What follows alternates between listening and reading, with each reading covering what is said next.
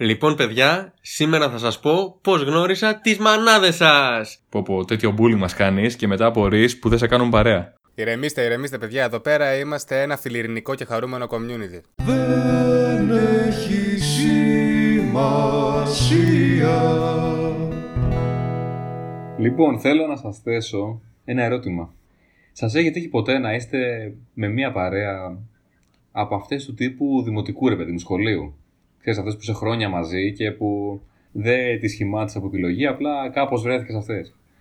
Στις οποίες εντάξει, ξέρεις ότι δεν ταιριάζεται σε πολλά πράγματα. Και είναι από αυτές τις παρέες, μάλιστα, που ορισμένες φορές μπορεί και να. Όχι να σου φέρουν άσχημα ακριβώς, είτε να σε μειώνουν, είτε να σε προσβάλλουν ωριακά. Ε, δηλαδή κάποιο τύπου bullying. Συνεχίζει να ράζει μαζί τους ή όχι; Γιατί το αστείο τραγικό ότι. Εδώ κάνω παρέα με σένα, ρε. Σκάσε ρε βλάκα τώρα που θα πεις για το Βαγγέλη. Ε, περίμενε, όμως εγώ είμαι πλεονέκτημα στη ζωή του. Δεν είμαι μειονέκτημα. Οπότε μπορεί να, ανεχ- μπορεί να ανεχτεί το bullying για να κερδίζει τα υπόλοιπα μπόλ μπροστά. Σωστά, σωστά. Ανεκτήμητο θησαυρό. Συνέχισε, με συγχωρείς που σε διέκοψα. Το αστείο της όλης υπόθεσης, βασικά το τραγικό της όλης υπόθεσης, είναι ότι συνήθως ρε παιδί μου αυτός που θα συμπεριφέρεται έτσι, που θα μειώνει τον, α- τον χ, το θύμα μας στην υπόθεση, σε εισαγωγικά, μπορεί να μην συνειδητοποιεί καν ότι το κάνει, γιατί απλά αυτός είναι ένας τρόπος που έχει μάθει η παρέα και τα συγκεκριμένα άτομα να επικοινωνούν. Που αν κάτι τέτοιο ισχύει, μου βγαίνει με νέα πορεία ότι μπορεί όντως η παρέα να νοιάζεται, παρόλο που, του φέρ, που στα μάτια του, του φέρονται άσχημα. Γιατί στην πραγματικότητα, άμα δεν του κάνουν bullying και εμένα, μπορούν να το φέρουν κανονικά μέλο τη παρέα και όντως σε κάποιο άρρωστο και περίεργο τρόπο να τον νοιάζονται. Οπότε, τι είναι αυτό που θα προτείνατε, άμα, άμα κάποιος ερχόταν έτσι και σα έλεγε ρε παιδί μου αυτό το πρόβλημα, μέχρι ποιο επίπεδο συνέστησης να το πω θα φτάνατε, ρε παιδί μου. Δηλαδή, γιατί ξέρεις να το πας μέχρι ένα level. Καταρχάς, τέλειο θέμα, πολύ ελαφρύ και συζη... πολύ ωραίο για συζήτηση για αρχή επεισοδίου. Εγώ σε χειροκροτάω τώρα, δεν ακούγεται γιατί δεν το κάνω δίπλα στο μικρόφωνο, αλλά χειροκροτάω. Ξεκίνησες με. Νόμιζα ότι το πας τελείως αλλού, στις ετερόκλητες παρέες που φάση δημοτικού, όπως είπες, που όλοι έχουμε κάποιους που του βλέπουμε μια φορά στο τόσο. Αυτό επειδή το συζητούσα και εγώ πρόσφατα. Το παθαίνουν άτομα που σπουδάσανε σε άλλη πόλη. Οπότε Πάσχα, καλοκαίρι, όταν γυρνάνε στο πατρικό τους, κάνουν παρέα με τα παιδιά που μεγαλώσαν τόσα χρόνια και συνειδητοποιούν εν τέλει ότι δεν ταιριάζουν και τόσο. Και έχει ενδιαφέρον αυτό γιατί ουσιαστικά κάνεις παρέα με άτομα απλά και μόνο επειδή δεν έχεις άλλες επιλογές. Είναι πολύ περιορισμένος ο κύκλος μας όταν είμαστε μικροί. Ισχύει πάρα πολύ αυτό. Μεγαλώνοντας, βλέπεις ότι δεν ταιριάζει και τόσο πολύ με κάποια άτομα, είτε γιατί γίνεται αυτό το τύπου bullying που λες εσύ, που θεωρώ σε κάθε παρέα υπάρχει αυτό το, τα προσβλημέντα. Ακριβώς, ακριβώς. Προσβλημέντα, δεν το έχω ξανακούσει αυτό, ωραίο. Εντάξει, όχι ακριβώς προσβλημέντο βασικά. Το, το να μειώνεις τον άλλον, αλλά. Ε, το πείραγμα, το οποίο είναι λίγο έτσι μετά. Ναι, από με το μία σύντομα. αγάπη. Παρά είναι, ας πούμε, ναι. Το οποίο θεωρώ ότι εφόσον γίνεται εντός των πλαισίων της παρέας, δεν είναι απαραίτητα κακό. Τώρα, αν γίνεται και μπροστά σε τρίτους, κάπου εκεί ξεφεύγει το πράγμα. Ναι. Ε, φαντάζομαι για να Ισχύει, φτάνει, ναι, για να ναι. φτάνει η κουβέντα στο να, σε, να ζητάει κάποιος νόμοι πάνω σε αυτό, ε, έχει, έχει περάσει το όρος της παρέας. Δηλαδή δεν νομίζω να γινόταν απλά μόνο μπροστά. Εκεί δεν τον ενοχλούσε κάποιον. Εκεί βασικά θα ήταν και πολύ εμφανής ο διαχωρισμός που θα συνέβαινε σε όλο αυτό. Θες να είμαι πολύ ειλικρινής; Για πες. Πολύ ειλικρινής με αυτό. Πιστεύω ότι αυτό που πραγματικά έχει πρόβλημα αυτός ο άνθρωπος είναι το ότι επιστρέφοντας σε αυτή την προηγούμενη παρέα, την ετερόκλητη που εν τέλει μάλλον δεν τέριαζε, έχει αλλάξει. Έχει βρει και άλλους και άρα έχει αλλάξει. Και οι άλλοι τους συμπεριφέρονται όπως τους συμπεριφέρονταν πριν, όταν ήταν ακόμα διαφορετικός, πιο ανώριμος. Στην ουσία δεν έχει αλλάξει ο τρόπος που του συμπεριφέρεται η παρέα του. Απλά αυτός δεν το ανέχεται πλέον. Ακριβώς, ακριβώς. Έχει εξελιχθεί σε κάτι άλλο που δεν. Ε, άρα θα πρέπει να το συνειδητοποιήσει. Μου ερώτησες τι θα πρέπει να κάνει. Πρέπει να συνειδητοποιήσει ότι αυτό είναι, ότι δεν το ανέχεται. Και πρέπει να συνειδητοποιήσει για ποιο λόγο δεν το ανέχεται και να συμπεριφερθεί ανάλογα. Είναι πολύ απλό. Εγώ είμαι τη άποψη ότι, Για μένα. ε, ότι πρέπει ρε παιδί μου να, το, να του δώσω όσο περισσότερο γίνεται την πλήρη οπτική. Δηλαδή να μην του δώσεις απλά την οπτική του τύπου ότι αυτή είναι μια παρέα που σου κάνει bullying και σου φέρεται άσχημα κόψ τους. Πρέπει να του δώσεις να, καταλα... να μην ξεχάσει δηλαδή όταν να πάρει όποια απόφαση πάρει, επειδή ακριβώς έχει αλλάξει και επειδή ακριβώς δεν γουστάρει τα... και δεν ανέχεται τα ίδια πράγματα. Ότι στην πράξη, ρε παιδί μου, το ότι επικοινωνούν έτσι μαζί σου, όσο και αν είναι απέσιο είναι, δεν σημαίνει παρά- παρόλα αυτά ότι μπορεί να μην τον νοιάζονται να μην τον ε, γουστάρουν. Οπότε αξίζει λίγο πιο βαθιά σκέψη, ειδικά σε μια παρέα που είναι Σωστό. τόσα χρόνια μαζί, που εντάξει για μένα δεν έχει και τόσο σημαντικό, δεν είναι και τόσο σημαντικό κριτήριο αυτό. Ε, εντάξει, μετράει ρε φίλε. Ο χρόνος μετράει, εντάξει. Μετράει, αλλά είναι και λίγο. είναι λίγο αποτρεπτικός παράγοντας ορισμένες φορές. Γιατί μπορεί να σου θολώσει τα νερά, δηλαδή μπορεί να μην είναι μια σχέση που να είναι ανέκαθεν κακή, και απλά επειδή είσαι τόσο χρόνια μαζί, λες εντάξει, πού να τη πας τώρα. Ναι, ναι, ναι, σίγουρα, εντάξει. Ναι. Όχι, αυτό Η δεν είναι. λύση βέβαια δεν είναι μόνο το ή κάνουμε παρέα ή δεν κάνουμε. Δεν υπάρχει μόνο το μαύρο και το άσπρο. Κάθε παρέα είναι για διαφορετικό λόγο. Μεγαλώνοντας, βρίσκεις τα άτομα που θα κάνεις παρέα για να, να τους πεις τα προβλήματά σου, που σε καταλαβαίνουν, που έχετε ένα, ένα κοινό τρόπο σκέψης, ρε παιδάκι μου, και μπορείτε να επικοινωνήσετε. Αυτό δεν σημαίνει ότι επιστρέφοντας σε μια τέτοια παρέα σχολική που οι άλλοι μπορεί να σε αντιμετωπίζουν με έναν πιο ελαφρύ χαβαλεδιάρικο τρόπο και να σε μειώνουν πρέπει να ξεκόψεις. Απλά τοποθετείς την κάθε παρέα εκεί που αρμόζει. Δηλαδή έχω μια παρέα που θα επιστρέψω στο πατρικό μου ξέρω εγώ και θα πούμε μαλακίες ο ένας τον άλλον θα πειραχτούμε θα βγούμε για ένα καφέ μέχρι εκεί Οκ, καταλαβαίνω ότι μπορεί να μην είναι ό,τι καλύτερο αυτό, αλλά δεν σημαίνει πρέπει να το ξεκόψω και τελείως. Είναι ένα κομμάτι του εαυτού μου. Αν περνάς καλά, αλλά δεν, δεν σημαίνει ότι πρέπει να το κρατήσεις και με το ζόρι, έτσι. Βέβαια, ναι, αν η πίεση είναι τόσο μεγάλη και νιώθεις ότι σε μειώνουν τόσο πολύ και ότι δεν σου αξίζει, προφανώς δεν σου αρέσει να κάνεις παρέα μαζί τους πλέον. Εδώ μιλάμε για μια σχέση που είσαι λίγο ντεμή. Σκέφτεσαι τώρα γιατί δεν περνάω τόσο καλά όσο περνούσα παλιά μαζί τους; Αυτό, αυτό, για μένα αυτό είναι το κύριο ερώτημα, ρε φίλε, που πρέπει να θέσεις. Γιατί δεν περνάω τόσο καλά. Γιατί όσο δεν είναι περνούσα ανάγκη να παλιότερα; περνάω τόσο καλά. Παρ' όλα αυτά είναι ένα κομμάτι της ζωής μου. Δεν είναι ανάγκη να τους ξεκόψω και τελείως. Ναι, απλά νομίζω ότι πρώτα πρέπει να απαντήσεις στον εαυτό σου σε αυτό το ερώτημα. Ο καθένας δηλαδή που βρίσκεται σε αυτή τη θέση πρέπει να απαντήσει σε αυτό το ερώτημα. Γιατί δεν περνάω τόσο καλά. Να καταλάβει που έχει αλλάξει ο ίδιος δηλαδή και γιατί δεν τον καλύπτει πλέον αυτή η παρέα. Τι ήταν αυτό το οποίο έχει βρει και δεν υπάρχει πλέον σε αυτό, και δεν υπάρχει στην παρέα που έφυσε; Ίσως βέβαια να είναι λίγο για αυτό το σύνδρομο που έχουν πολλοί, το οποίο δεν ξέρω ακριβώς πώς λέγεται, απλά το λέω εγώ στην τύχη τώρα και τελείω ε, εκλαγευμένα σύνδρομο. Αυτό που έχουν όλοι, Sony και Ντε, ότι πρέπει να έχουν μία παρέα, ένα κολλητό, ένα κοντινό. Πολλοί κόσμοι δεν μπορεί να έχει π.χ. δύο ή τρεις παρέες, δεν αισθάνεται καλά. Για κάποιο λόγο έχει βάλει μέσα στο κεφάλι του ότι κάτι τέτοιο μπορεί να είναι λάθος. Το έχω δει να συμβαίνει πάρα πολύ. Αυτή την ανάγκη Sony και δεν υπάρχει ένας. Ναι, Αυτό που θες να πεις θεωρώ είναι αυτό που κάνουν πολλοί που λένε ότι ό,τι δεν ανήκει στον κοντινό τους κύκλο αυτομάτως δεν το θεωρούν καν φίλο, το θεωρούν απλά γνωστό.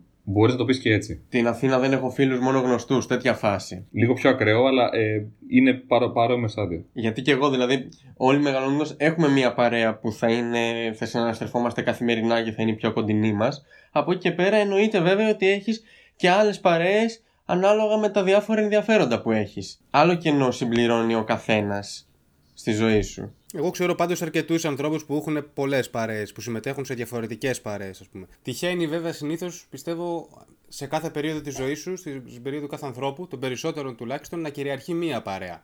Αυτό δεν σημαίνει ότι κυριαρχεί μία παρέα σε όλη τη διάρκεια της ζωής τους. Γιατί οι παρέες αλλάζουν, έτσι. Μπαίνουν, φεύγουν άτομα. Η ίδια παρέα δηλαδή μπορεί να αλλάξει τόσο πολύ με τα χρόνια που να είναι άλλη παρέα μετά από 5-10 χρόνια. Οπότε και αυτό δεν είναι στατικό. Εγώ δεν ήξερα ότι αυτό είναι κάτι που μπορεί να συμβεί. Α, Έτυχε να το αντιμετωπίσω πρώτη φορά όταν πέρασα επαρχία και σπούδασα έξω. Που το θυμάμαι πολύ χαρακτηριστικά που αυτό συνέβαινε ακριβώς όπως θα σας το πω. Υπήρχαν κάποιοι και κάποιες οι οποίοι τα παιδιά ρε παιδί μου ερχόντουσαν στη σχολή με σκοπό να σχηματίσουν τον κύκλο της ζωής τους. Χωρίς σύγχρονος υπερβολής, δικά τους λόγια αυτό το λέω έτσι. Το έχω ακούσει να συμβαίνει σε βάθος πενταετίας, να συμβαίνει, όχι πάρα πολλές φορές, να συμβαίνει αρκετές. Δηλαδή να ακούω από κόσμο η παρέα που θα μου έχω για όλη μου τη ζωή, η κοπέλα που θα παντρευτώ, ο φίλος που θα μείνω μαζί του. Και λες, ρε παιδί μου, τι μπορεί και υπάρχει αυτό το mindset αυτή την εποχή. Βέβαια, εγώ πέρασα και επαρχία, δεν πέρασα στην Αθήνα. Που όπως να το κάνεις, ρε παιδί μου, είναι πιο κέντρο, δηλαδή πιο ανοιχτό στη... σε νέες ιδέες. Δεν είναι μόνο αυτό. Στην επαρχία δένεσαι και περισσότερο, ρε φίλε. Στην Αθήνα δεν δένονται. Αυτό ισχύει. Αλλά θα μπεις εσύ με την οτροπία από την αρχή να το χτίσεις αυτό το πράγμα. Όχι. Ε, όχι βέβαια, αυτό ήταν ακραίο τώρα έτσι όπως μου το είπες. Υπάρχουν σημαντικές διαφορές. Όχι, και πρόσεξε, το, το έχω ακούσει να συμβαίνει όχι μία και δύο φορές. Το έχω ακούσει να συμβαίνει, δηλαδή. Κοίταξε να δεις. Εκ των πραγμάτων μπορώ να πω για τη δική μου περίπτωση και εγώ ήμουν επαρχία, ωραία Κρήτη. Ε, η αλήθεια είναι ότι η παρέα που σχημάτισα στην Κρήτη ε, ήταν γαμό, ας πούμε, ρε φίλε. Ήταν ό,τι κοντινότερο μπορούσα να φανταστώ στο ιδανικό. Βέβαια προβληματική as fuck από πάρα πολλές πλευρές, αλλά γαμάτι. Αλλά δεν ήταν προϊόν σχεδίου σε καμία περίπτωση, ρε φίλε. Ε, Δεν υπήρχε περίπτωση να διανοηθούμε ποτέ, ας πούμε, ότι θα σχηματίσουμε την ιδανική. Απλά πηγαίναμε, μαζευόμασταν όλοι, πίναμε τον κόλλο μας, γινόμασταν τρίλα και όλο κάναμε μαλακίες, ξέρω εγώ. Και ξέρεις. Ε, δεύτερη εφηβεία φάση, ξέρω Δεν εγώ. γνωριστήκατε σχηματίζοντας study group στο, στο Πανεπιστήμιο Κρήτης κι εσείς, ε, για μαθήματα Ισπανικών ή κάτι τέτοιο. Δηλαδή, ξεκίνησες να μας λες όλο αυτό και μας έχεις βάλει σε σκέψεις. Με έχεις βάλει να σκέφτομαι μετά τη δουλειά σοβαρά, ενώ είμαι κουρασμένος. Απλά και μόνο για να κάνεις μια γάμο πάσα για το θέμα της συζήτησης το σημερινό; Όχι ρε παιδιά. Είχα και καλύτερη. Είχα καλύτερη πάσα να ξέρεις. Θα αναφερόμουν στο φαινόμενο revertigo. Που γυρνάς σε μια προηγούμενη παρέα που έκανες παρέα παλιότερα μαζί τους και δεν κάνεις τόσο πολύ τώρα. Και αλλάζει και η συμπεριφορά σου. Αρχίζεις να συμπεριφέρεσαι όπως συμπεριφερόσουν τότε. Ξέρεις, χρησιμοποιείς ατάκες που δεν χρησιμοποιείς πια, που τις λέγατε τότε και πάει λέγοντας. Το οποίο αυτό λέγεται Revertigo από το How I Met Your Mother. Και ήταν θεωρία του Barney Stinson, νομίζω, πιο άλλου, ξέρω εγώ. Α, α, παίζει να μην είναι, παίζει να είναι τις λίγες που δεν είναι του Barney Stinson. Παίζει να ήταν του τέτοιου, του, του Marshall αυτό. Δεν το θυμάμαι καν αυτό που λες. Σαν θεωρία είναι πολύ σωστή γιατί ισχύει όντως. Είναι κλασικές θεωρίες του How I Met Your Mother, ξέρεις, που είναι ακραίες από τη μία. Είναι ακραίες από τη μία και από την άλλη είναι τόσο από τη ζωή βγαλμένες. Και ξέρεις, ο ένας προσπαθεί να πει τον άλλον, Όχι, it's a thing, υπάρχει στα αλήθεια αυτή η θεωρία. Ξέρεις, και το έχουν βγάλει μόλις εκείνη τη στιγμή από την κούτρα τους. Ένας από τους λόγους που αγαπήσαμε το How I Met Your Mother, εγώ το λατρεύω. Αν και πρόσφατα είδα μιας και έβαλε το Netflix επιτέλους το community. Κάλιο αργά παρά ποτέ για άλλη μια φορά. Ε, Αφού τώρα το έφερε στο βίντεο κλαμπ μου, ρε φίλε. Κοίτα, κακά τα ψέματα. Το βίντεο club αυτό από που παίρνεις τις ταινίες σου, το έχει χρόνια το community. Εγώ από αυτό το βίντεο club το έχω δει εδώ και πάρα πολλά χρόνια. Και εσύ που ξέρεις που είναι το βίντεο κλαμπ μου. Ε, εντάξει, τώρα δεν ήθελα να τα πω από τα πρώτα επεισόδια αυτά, αλλά έχω και εγώ τις άκρες Όπου μου. μια ίντριγκα αποκαλύπτεται, αλλά θα ανακαλύψω τώρα ότι παίζει, ξέρεις, όταν βγαίνω εγώ από τη μία πόρτα να μπαίνεις εσύ από την άλλη πόρτα του βίντεο κλαμπ και να έχουμε θεατρικά σκηνικά τέτοια. Ακριβώς. Το είδες όλο εσύ τώρα που βγήκε στο Netflix; Ναι, ρε, Ωραία, να μας δώσεις και τα φώτα σου γιατί εγώ δεν θυμάμαι Χριστό. αλήθεια. έχει μείνει μόνο η επίγευση της σειράς, ξέρεις. Θυμάμαι τα συναισθήματα. Πόσο καιρό το έχεις δει; Το βλέπα φοιτητής εγώ. Δηλαδή έχει περάσει 5-7 χρόνια. Άρα το βλέπεις όταν είχε βγει, όταν έβγαινε. Το έβλεπα νομίζω.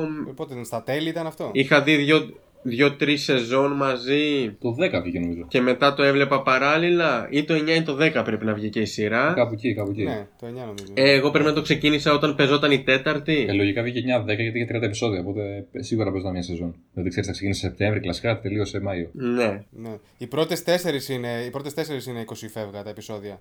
Όχι, ψέματα, οι πρώτες τρεις είναι 20 φεύγα. Η, τρία, η τέταρτη, η πέμπτη και η έκτη είναι 13 επεισόδια η καθεμία. Εγώ παιδιά την πρώτη έχω, Είναι πιο την μικρά. πρώτη έχω δει μόνο, μετά που ήταν 20 φεύγα, 25 πόσο ήταν, δεν θυμάμαι. Γενικά πάντως η σειρά έχει περάσει και αυτή από 40 κύματα σαν τις παρέες που λέγαμε προηγουμένως γιατί από ό,τι θυμάμαι ήταν ε, μονίμως υπήρχε μια συζήτηση θα κοπεί, δεν θα κοπεί, θα κοπεί, δεν θα κοπεί ώσπου κάπου στην ε, τέταρτη σεζόν νομίζω ο Νταν Χάρμον ο δημιουργός Αποφάσισε να κάνει το Rick and Morty. όχι απολύθηκε νομίζω το, τον σουτάρανε Θα σπά... Ναι, το σουτάρα, ναι, θα σπάσανε. Έκανε μια, μια κιλάρα η, η σειρά. Το ξαναπροσλάβανε την επόμενη σεζόν. Κάπου στην επόμενη σεζόν έφυγε ε, ο Glover, ένας εκ των πρωταγωνιστών, ο Childish Gambino. Και παρόλα αυτά η σειρά παρά τις αντικσοότητες θεωρώ ότι έκλεισε πολύ δυνατά και κράτησε ένα πολύ υψηλό επίπεδο σε όλες τις σεζόν, ακόμα και στα χειρότερα σημεία της δηλαδή. Ε, Καλά, εγώ αρχικά να σου πω ότι η πέμπτη σεζόν που ξαναμπαίνει ο Χάρμον ε, στην αρχή και όλο εμένα μου άρεσε ακόμα λιγότερο από την τέταρτη που υποτίθεται ότι κάνει την κοιλιά. Ναι. Αλλά τέλος πάντων, μετά Κάπου αργεί εκεί λίγο δεν να είναι πάρει που μπρος. φεύγει.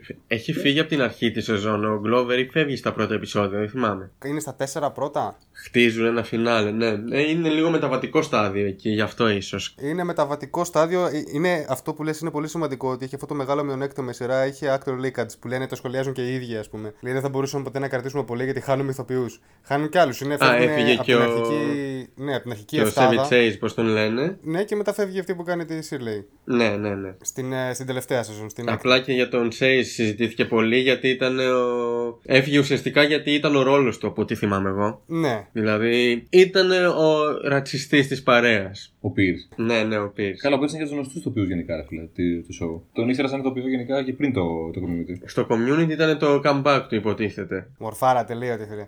Αυτό ήταν το βασικό του μειονέκτημα για μένα, ρε φίλε. Ότι έχασε ηθοποιούς και σπάει λίγο. Γιατί καλό ή κακό ένα sitcom είναι η παρέα γύρω από την οποία γυρνάει η ιστορία. Ξεκάθαρα. Ρε. Είναι η παρέα, ρε φίλε. Είναι βασισμένο στο πρότυπο του Friends, είναι η παρέα. Το ίδιο είναι όλα, ας πούμε. Οπότε, άμα αρχίσεις να χάνεις ηθοποιούς, γαμιέται το σύστημα. Ισχύει, ισχύει, ισχύει. Δεν τραβάει ποτέ. Και το ότι κατάφεραν να το κρατήσουν δύο σεζόν με τόσο σημαντικές απώλειες και να το κλείσουν όπως το κλείσαν αξιοπρεπέστατα είναι μεγάλο συν για τη σειρά. Βέβαια, έτσι όπως ακούω να το λέτε, εγώ πιστεύω πρέπει να έχει κλείσει μάλλον στην Πέμπτη. Ενώ όχι να, κάνει, να κλείσει την Πέμπτη σεζόν όπως ήταν, να έχουν κάνει πέντε σεζόν. Δεν είναι ταβάνι αυτό το πράγμα. Θα μπορούσε να κλείσει την τρίτη για μένα. Εκεί κορυφώνεται. Οι, πρώτοι, ε, οι πρώτες τρεις για μένα είναι υπέροχες. Η πρώτη είναι απίστευτη, η δεύτερη καλύτερη και η τρίτη είναι η καλύτερη όλων. Στην τρίτη απλά κορυφοκλεμακώνεται. Είναι, είναι ένα θέατρο του παραλόγου ρε το community.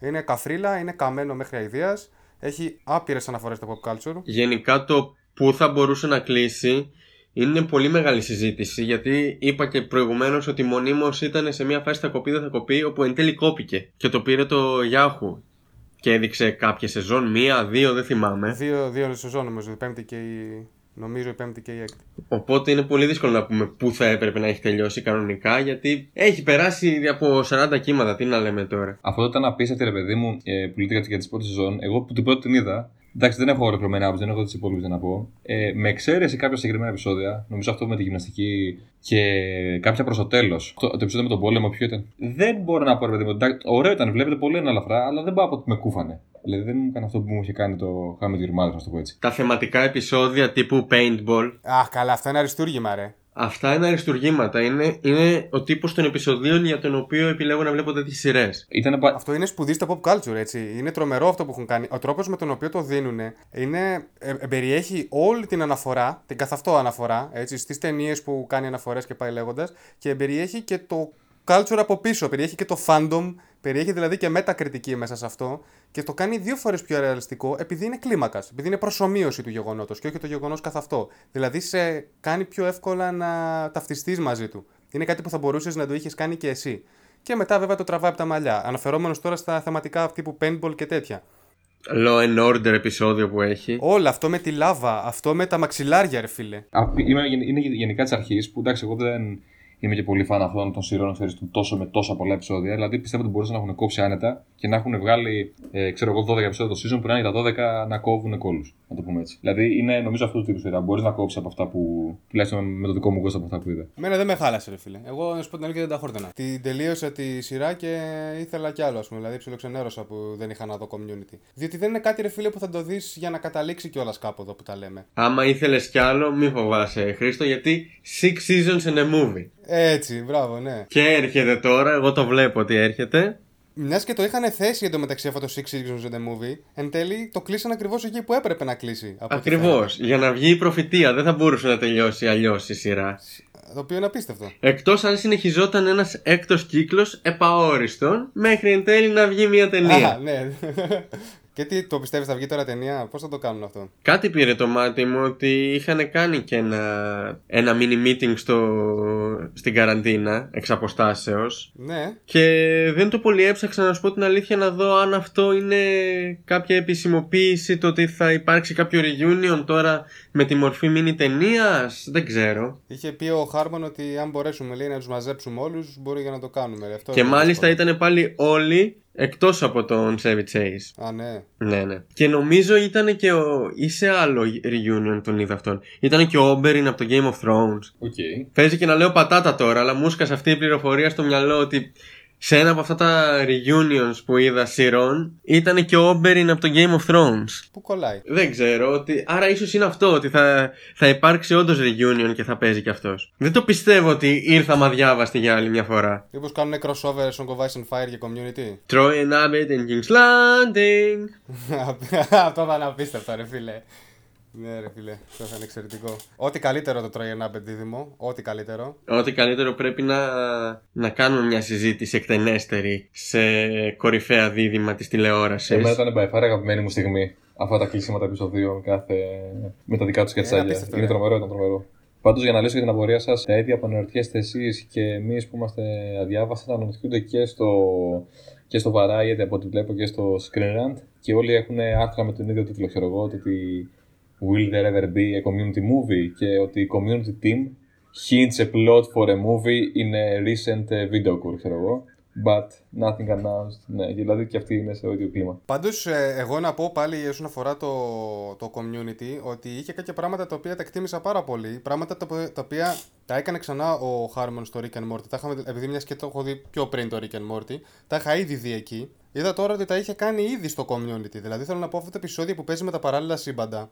Είναι κάτι το οποίο δεν περιμένεις να το δεις, ρε φίλε, σε ένα sitcom. Είναι κάτι το οποίο θυμίζει, ήταν σαν να βλέπω Rick and Morty. ας πούμε, που είναι το Αυτό Rick and ναι, Morty. ήθελα να το σχολιάσω κι εγώ γιατί μόνο και μόνο για να μπω λίγο στο κλίμα έκατσα και είδα τρία-τέσσερα επεισοδιάκια από τα κορυφαία της σειράς. Δεν θυμόμουν ποια είναι, εκ- με εξαίρεση το Paintball και το Law and Order και αυτά.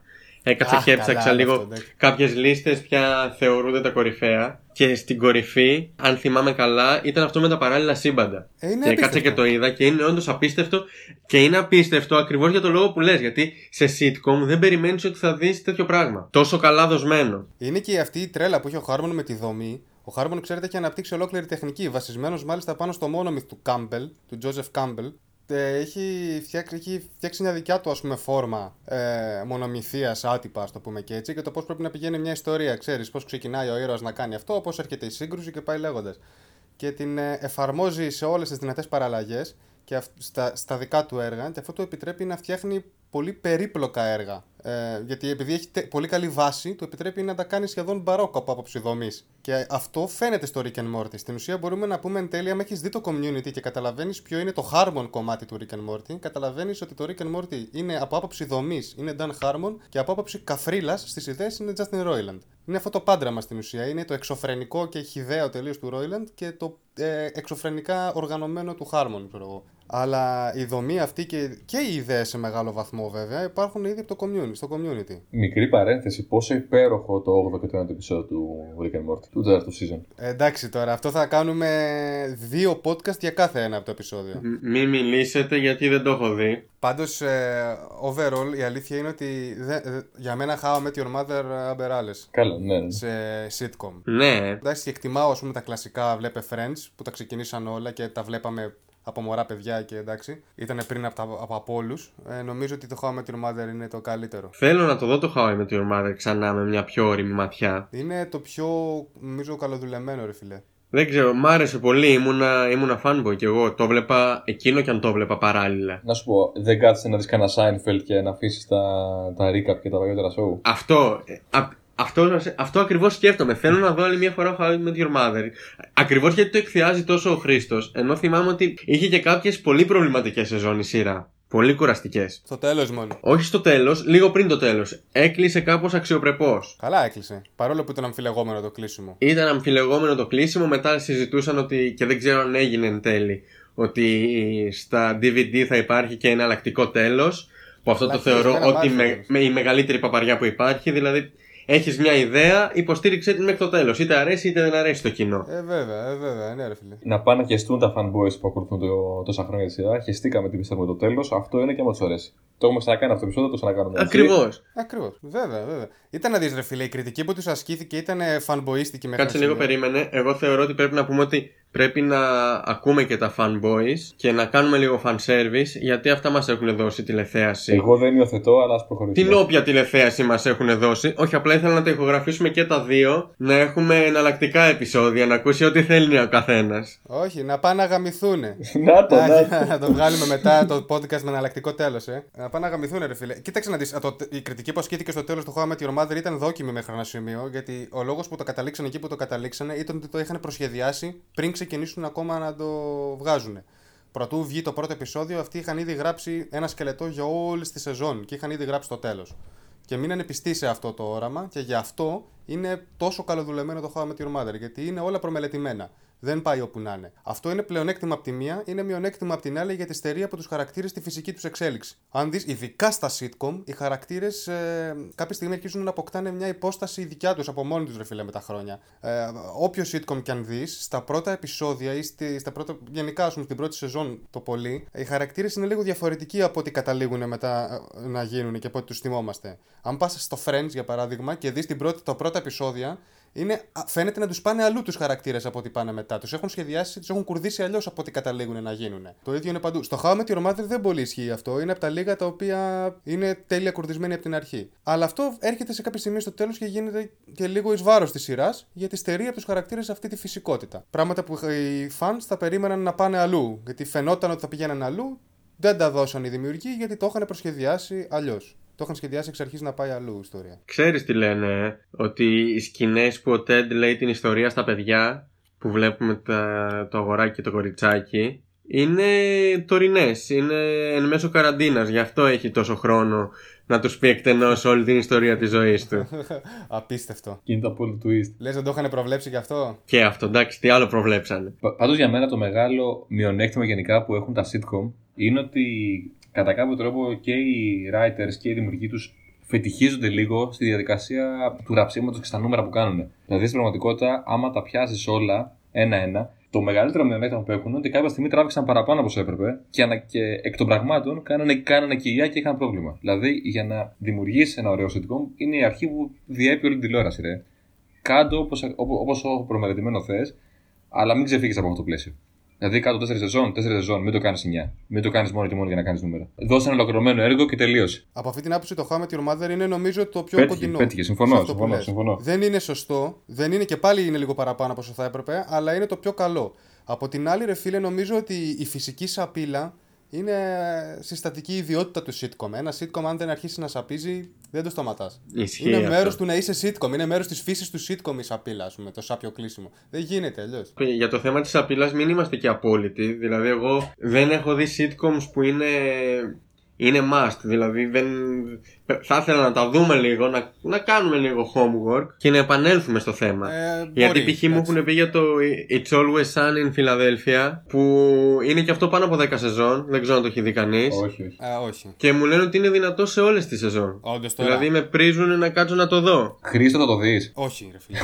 Δες το, ας το δει ο Θοδωρής και άμα τον ακούσουν να το πολυεγκομιάζει, μπορεί και. Θα τα μοιράσουμε, θα δει ένα ο καθένας για να έχουμε έτσι μη- μη- λίγο, λίγη άποψη ο καθένας. Ξεχάστε, σας το λέω από τώρα, παιδιά. Δεν θα δω τίποτα. Εγώ που λέτε παιδιά σε αυτές τις παρέες που επανερχόμαστε είμαι ο ανώριμος συνήθως. Δεν ξέρω αν το καταλάβατε. Για μίλαμε γι' αυτό. Εγώ... Κάτι καταλάβαμε, ναι. Είμαι αυτός που θα είναι στα όρια του bullying. Αν θέλετε να με διώξετε, τώρα είναι μια καλή, σκη- μια καλή στιγμή. Θα είσαι έτσι χιουμορίστα. όχι, όχι. Τώρα απλά θα κάνουμε ένα, θα κάνουμε ένα re-evaluation. ως- Το δωρή εμείς ποτέ δεν διώχνουμε κανέναν. Εμείς απλά τον χρησιμοποιούμε εκεί που πρέπει τη σωστή στιγμή. Με χειρίζεστε για τα προσόντα μου. Χειρίζεστε τα προσόντα μου. Ε, Μόλις έχω ανοίξει το κουτάκι τώρα και δεν σταματιέμαι, πρέπει να το κλείσουμε κάπως. όχι, ναι. Οπότε αφού τα, τα προσόντα σου είναι ασταμάτητα, εγώ λέω να αποχωρήσω. Από χώρα, από χώρα. Οπότε από μένα. Ε, και από μένα, Αντί για σας. γεια σας! Τίποτα δεν είπαμε. Συνεχίζουμε το podcast, εδώ θα μείνουμε. Επίσης φόρο τιμής που δεν απέδωσα στο community ότι από κάθε sitcom με την παρέα μου, με τη βασική παρέα Βαγγέλη, Έτσι. να τα διαχωρίζουμε αυτά. έχουμε πάρει ένα κομματάκι σοφίας και το έχουμε εντάξει στην καθημερινότητά μας. Από το community αυτό που έχουμε πάρει είναι αυτό που αγγίζουμε τις μύτες μας όταν έρχεται πίτσα για το ποιος θα ανοίξει τον τελιβερά. Α, οκ. Αυτό έχει λύσει πάρα πολλές παρεξηγήσεις. Πρέπει να το δοκιμάσουμε όλοι. Αυτό είναι μια παραλλαγή του shotgun. Ισχύει. Ναι, αλλά βολεύει πολύ περισσότερο όταν είναι τόσα άτομα για να μην γίνεται χαμός. Ναι, με τη μύτη λες τώρα εσύ. Και είναι και πιο αστείο, ναι. Είναι ηλίθιο να βλέπεις 8 άτομα στον ίδιο χώρο να βάζουν το χέρι στη μύτη. Έχετε αντλήσει ε, ασύλληπτες ποσότητες σοφίας βλέπω από το community. Ναι, δηλαδή από όλα αυτά που δίνει η σειρά, αυτό κρατήσαμε εμείς. Ναι, νομίζω δεν έχουμε να πούμε κάτι άλλο μετά από αυτό. Ε, να πάνε να γαμηθούν ας πούμε, οι υπόλοιπες σειρές και τα δράμα. Έλα, από μένα, από μένα και από μένα, γεια, γεια, γεια. Που λέει και ο Άμπετ. Γεια, γεια, γεια, γεια, γεια, γεια. Γεια, γεια, γεια, γεια. Α, και κάτι ακόμα.